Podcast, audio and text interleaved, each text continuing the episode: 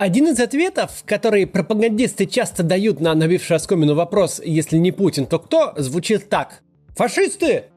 Легендарную фразу про то, что фашисты победят на первых же свободных выборах и начнут вешать на фонарях, Маргарита Симоньян произнесла еще в эпоху Болотной площади. Только наш президент, говорят провластные спикеры, мудростью своей спасает нас от ужасных радикалов, рвущихся к власти. А репрессии – это вовсе не репрессии, а так, мягкое отеческое наставление неразумных детей. Мол, я-то вам всего лишь административный арест, да небольшой штраф, а те придут и будут массовые расстрелы устраивать. Дискурс этот не новый и в среде, скажем так, либеральной интеллигенции. Пушкин без малого 200 лет назад называл Николая I единственным европейцем в России, имея в виду, что все остальные еще хуже – Николай I, напомню, жестоко подавил восстание декабристов и повесил его зачинщиков, а активных участников сослал на каторгу в Сибирь. Сегодня поговорим о том, почему не стоит этот дискурс поддерживать. Ведь на самом деле все обстоит ровно наоборот. И именно репрессии со стороны власти приводят к тому, что радикалы поднимают голову.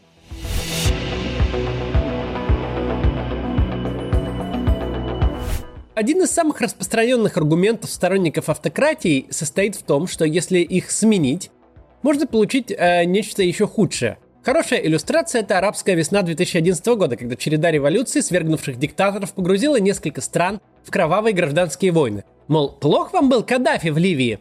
Ну так вот, вместо него получите ИГИЛ.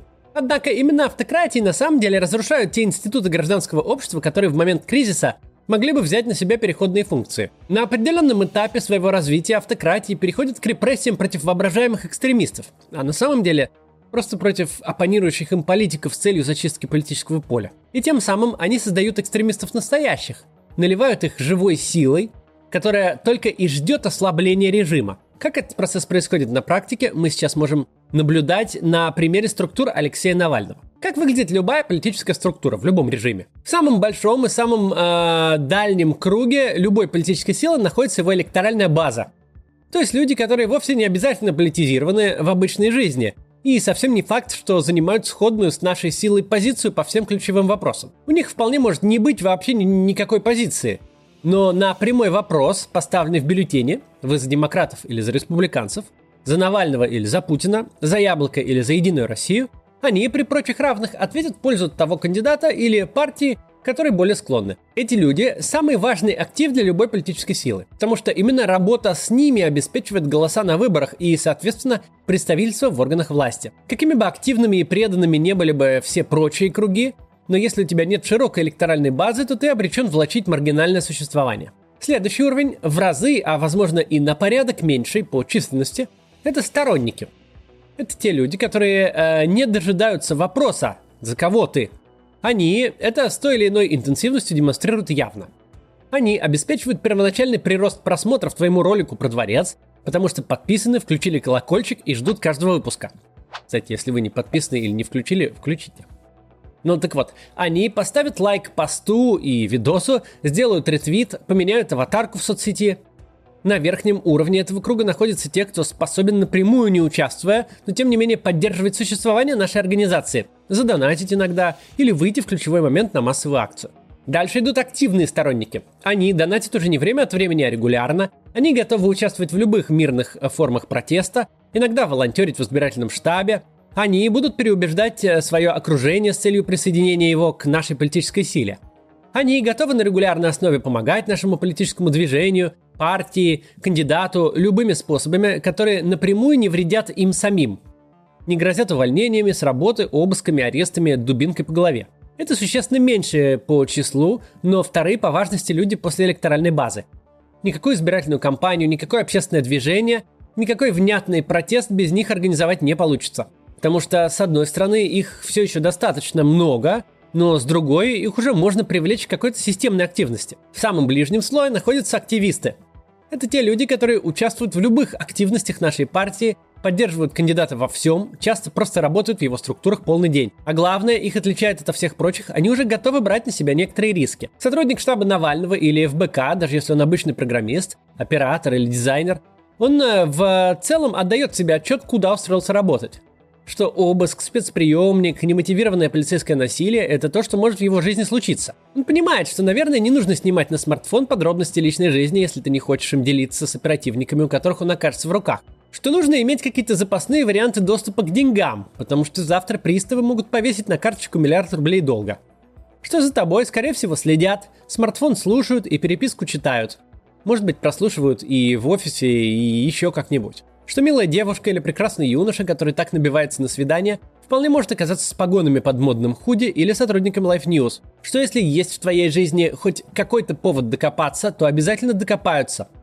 Если наркотики подкинуть опасно, то уж в армию-то забрить запросто. Не каждый из активистов готов сесть в тюрьму надолго, но каждый готов к тому, что в следующие 15 минут жизнь может сделать внезапный крюк. Шел ты на вечеринку, а пришел на допрос. И совсем отдельное подмножество нашего большого круга поддержки – это радикалы. Это те люди, которые готовы брать на себя очень большие риски, работать в подполье, скрываться от полиции и спецслужб, готовы к насилию в свой адрес, а как следствие готовы применять насилие сами. Здоровые политические структуры радикалов не любят и стараются по возможности их из себя исторгнуть. Для здоровой политической структуры радикалы вредны. Мы тут, стала быть, респектабельная сила, легитимный участник политического процесса. Боремся за выбранные должности и общественную поддержку. А вы предлагаете разжечь костры революции и всех на столбах перевешать. Это плохо со всех сторон. Это привлекает закономерное внимание правоохранительных органов. Это дает оппонентам в руки реальные аргументы, мол, смотрите, какие экстремисты тут к власти под видом борцов с коррупцией рвутся. Но самое тут важное – электоральная база. Избиратель их не любит и боится. Никто не хочет голосовать за костры революции и классовые чистки а значит за те партии кандидатов, которые хоть как-то с ними ассоциированы. Радикалы всегда будут существовать. Всегда возле националистических сил в той их части, что про миграционное регулирование, будут бродить сторонники превосходства какой-нибудь расы. Рядом с левой партией про трудовые права и соцзащиту коммунисты большевистского типа с лозунгами раскулачивания и классовой борьбы. Но в нормальной ситуации радикалы не проходят естественный отбор. Политическая структура, как организм, стремится от них избавиться, что не очень-то сложно – Радикалов всегда мало, они не получают доступа к руководящим структурам, не могут влиять на повестку, ну и вообще всей этой скучной системной деятельностью, которая приводит к получению власти в легальной структуре, они заниматься не любят. Где в данном случае роль политических репрессий? Почему падение многолетних жестких диктатур выводит на политическую сцену именно радикалов, как мы э, это наблюдали в начале десятилетия на Ближнем Востоке в ходе арабской весны практически в каждой стране, где она проходила. Почему после этого на поверхности не остается никого, кроме тех самых экстремистов, которые понимают только язык перестрелки и показательной казни, которым на роду написано сидеть в маргинальном меньшинстве? Роль политических репрессий именно в том, что они фактор естественного отбора. Как в природе при ухудшении условий обитания выживают наиболее приспособленные виды, так и в политике под гнетом репрессий остаются лишь те, кто готов идти до конца. Мы разложили круг поддержки любой силы по степени вовлеченности людей в ее деятельность и их готовности принимать на себя риски. И, соответственно, если посмотреть на этот весь круг, то политические репрессии, повышая эти риски, бьют по нашей базе от краев к середине. Сначала электоральная поддержка теряет всякий смысл. Нашу партию или кандидата просто не допускают в бюллетень. Поэтому какая электоральная поддержка? Следом отваливаются сторонники и активные сторонники. Власти со своим силовым аппаратом недвусмысленно дают понять, что поддержка вот этой организации совсем не безвредна. Что донаты в БК отныне это не тысячи рублей со счета ежемесячно, а финансирование экстремистской деятельности. Что волонтерство, раздача листовок, даже простой лайк и ретвит, участие в мирном протесте могут повлечь административные аресты, обыск блокировку счетов. Что вообще любое прикосновение к организации, признанной токсичной, отныне наказуемо. Что оно будет иметь реальные последствия для твоей свободы, доходов, карьеры и семьи. Последними на определенном уровне репрессии отваливаются те активисты, которые не готовы жить на нелегальном положении. Слежка, аресты, обыски – с этим жить они были готовы. Но совсем не готовы воевать с аппаратом государственного насилия в прямом смысле слова «воевать». И кто же остается? Вчерашние маргиналы.